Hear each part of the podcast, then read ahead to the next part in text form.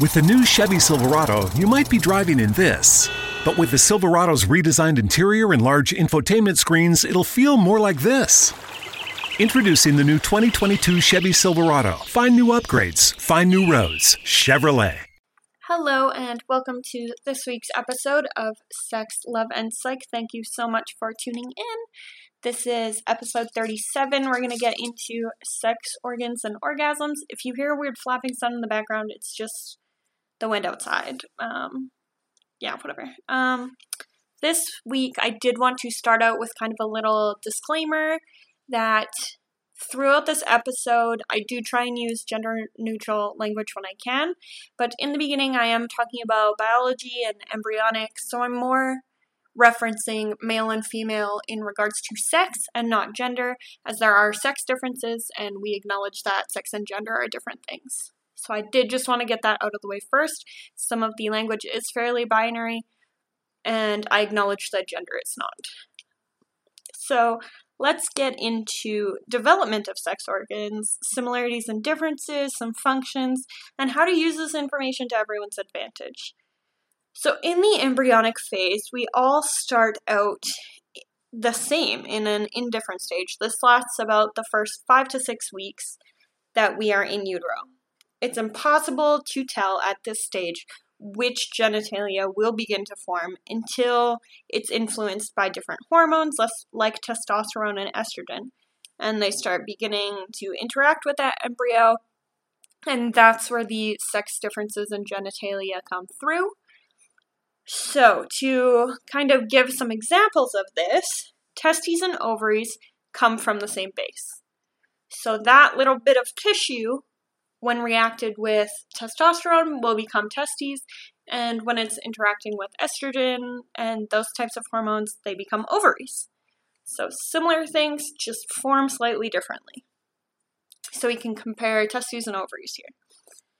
The genital tub- tubercle I'm not a biologist, I might get some of these pronunciations wrong, uh, is what forms the clitoris and the phallus. So that means that the penis and the clitoris actually come from the same kind of bit of tissue in that embryonic phase, that indifferent stage when reacted with different hormones. The urethral folds and genital swellings, so like that seam down the scrotum, will become like the scrotum, but that seam in a genetically female individual doesn't fuse, but it separates to become the labia majora and labia minora, respectively. So, back to the clit and phallus comparison. So the clit is made up of the same erectile tissue as the penis. It fills up with blood, it engorges and becomes erect, but not in the same way that we see it as the penis and not as obviously. Most of the clit, a lot of people don't know this, but most of the clit is not surface level visible. The clit, what we call the clit often, is the little, actually the tip of the clit, and it comes branches down into two kind of bulbs that are found underneath the surface. So the clit is actually a lot bigger than a lot of people think, as we only see that little tiny like bean bit at the surface.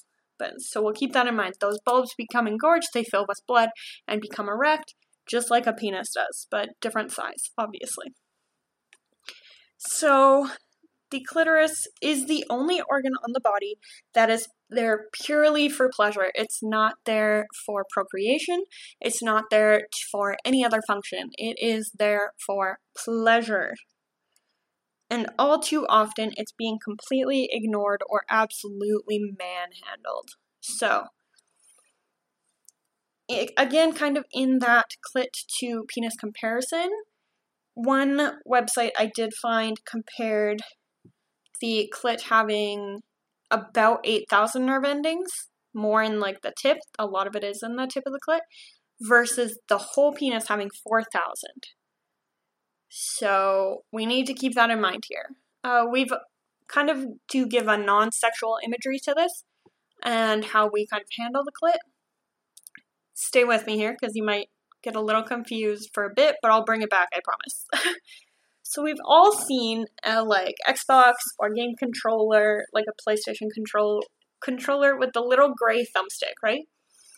If you've held a controller, you've probably done the thing where you press it down really hard and wiggle it as fast as you can, back and forth and back and forth and back and forth. And it's kind of just fun to do that. I have even seen videos of people, let's be honest, usually men, doing this to kind of try to prove how skilled they are in the bedroom. But I kind of want to challenge that concept. So imagine doing that little like push down and wiggle back and forth as fast as you possibly can to that Xbox controller.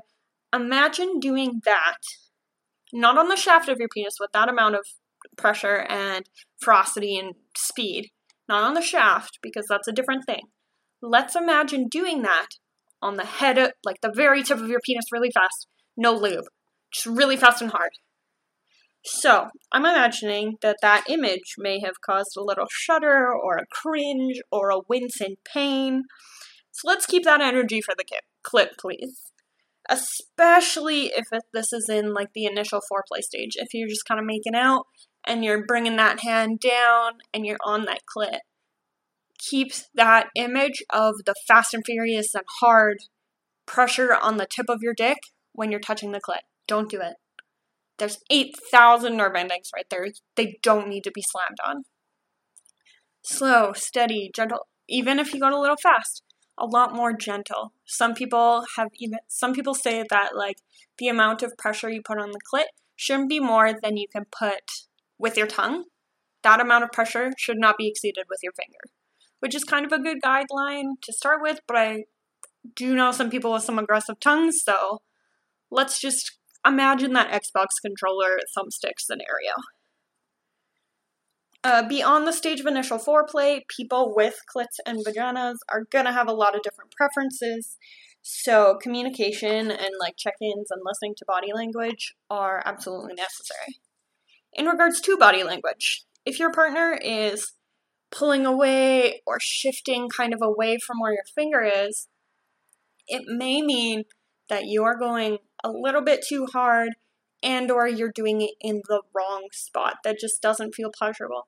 If they're pulling away from you, it's probably not because well, in, in very occasional situations, it's because it's like maybe feels too good, but in a lot of scenarios, it's that it's just too much stimulation or it's too hard or it's in the wrong spot and just does not feel good. So let's pay attention to that body language.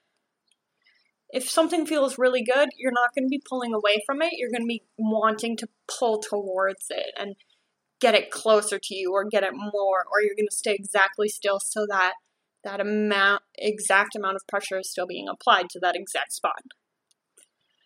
So, going beyond the clit, that clit compared to the tip of the dick, not the shaft of the dick. Um, because kind of in in my imaginings of this episode and in my prep, I thought a lot about how men in porn or men in my uh, circle that I've spoken to, masturbation on the shaft is pretty hard. There's quite a bit of pressure. It's hard and fast. And I think that sometimes men translate that hard and fast pressure on the shaft to how much the pressure they should be putting on a on their partner's clit or even on their labia or just their vagina in general. So let's let's kind of try to cut that comparison away. The shaft is not the clit, the tip is the clit. But it's made some, up of the same erectile tissue, so it's going to act in similar ways. So, if all of those nerve endings are in the clit, how many are in the vagina itself, in that vaginal canal? Not to be confused with the vulva, which is the entire uh, lump of anatomy, the labia, the clit, everything. That's the vagina. Uh, the vulva. The vagina is the canal itself. So, how many nerve endings are in that canal? I couldn't find a specific number given, like I did for the 8,000 in the clit, but I did find some information on how most of the nerve endings that are in the actual vagina are in the first third of the canal that is closest to the entrance. So most of the nerve endings are there, and then also a lot of the um, stimulation that you receive, as in like the G spot and stuff, is actually coming from those clitoral bulbs that kind of wrap around that are coming from the vulva. It's not actually the vaginal canal itself. So, why is this? It's because if the entire vaginal canal had just as many nerve endings as the even the entrance of the vagina or as the clit, childbirth would be absolutely excruciatingly painful, even more so than it already is.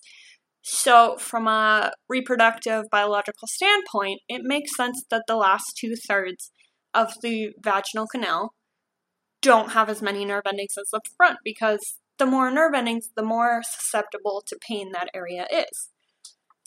It's also worth noting that the vagina does kind of tent and expand and lengthen on the inside when it is aroused. So it kind of even spreads it out even a little bit more. This means that a large majority of people with vaginas can't orgasm from vaginal stimulation alone. There's some different stats that I've seen that go around, but generally, as is um, noted in the Princip- Principles of Pleasure on Netflix, which I would highly recommend, uh, about a quarter to a third of people with vaginas are orgasming from vaginal stimulation alone. A lot of the people who do, it's also more of like a dual orgasm, where it's coming from clit stimulation as well as vaginal stimulation.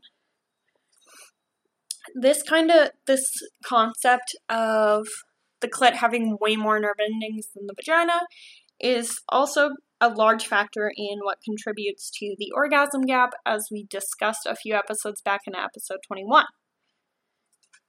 uh, where no one else, no other demographic will orgasm as much as a straight man, and every other um, demographic will orgasm more often than a straight woman it's this different in nerve endings in the clitoris to the stimulation or the vaginal stimulation and the amount of focus we put on each.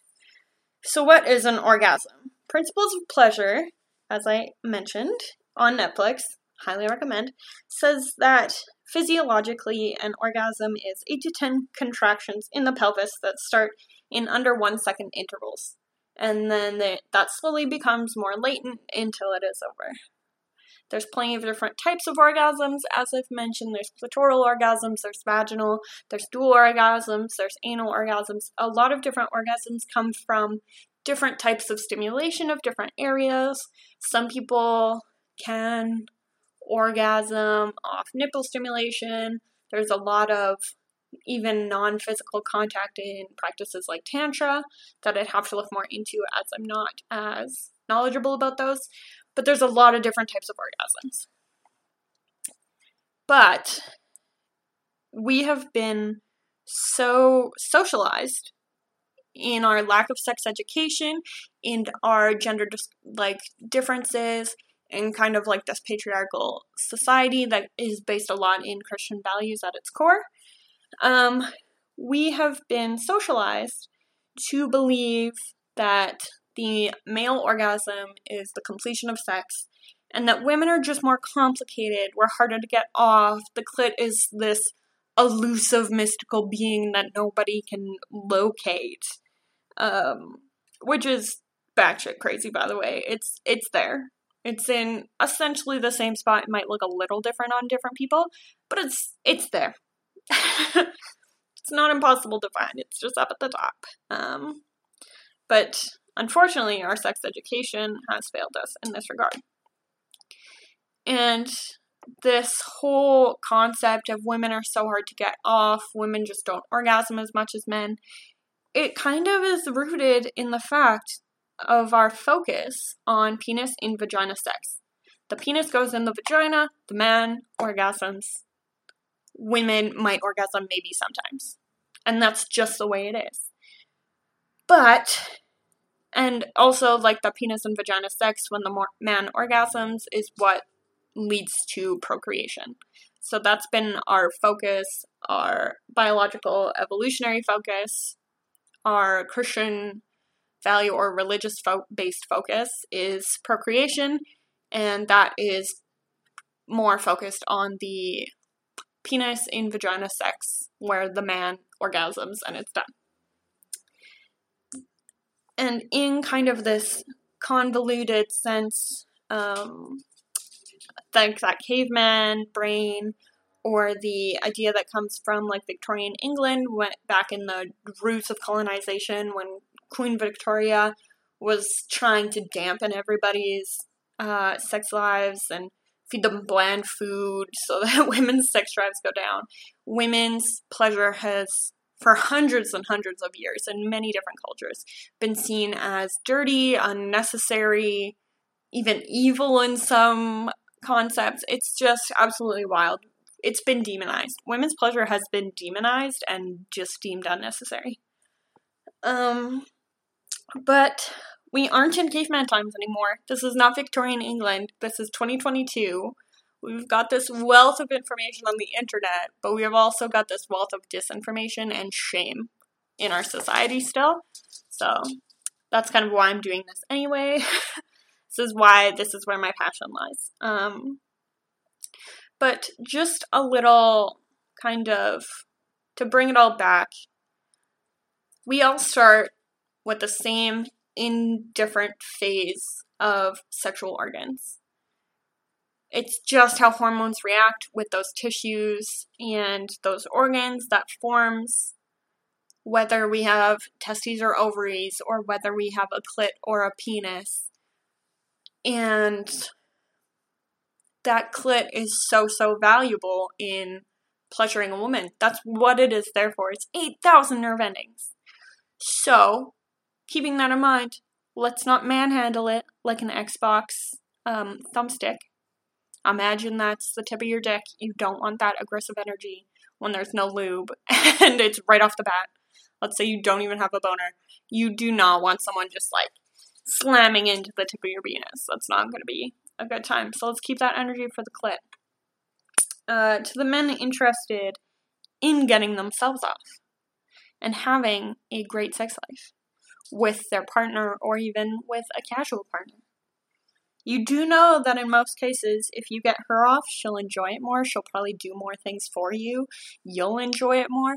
It'll be great for both of you. Why are you so focused on just getting you off? Also, if you're with a person and not with a sex toy, you should care about both people getting off or at least enjoying themselves. Orgasm is not the end all be all of sex, but you should at least care that your partner is having a good time. Um, so listen to her body language, listen to her actual language, care about her pleasure. Um, for a lot of heterosexual men who claim to love women, like women, be so sexually attracted to women, a lot of you sure do treat women like nothing more than a sex doll who is there to please you and who doesn't have a clit or that it's so hard to find. So, just as a closing message to those people who are having sex with women or people who are having sex with with people who have clits and vaginas, um, please find the clit, be nice to it, and we'll just all have a better time. That's today's episode. Have a great week. I will talk to you next time.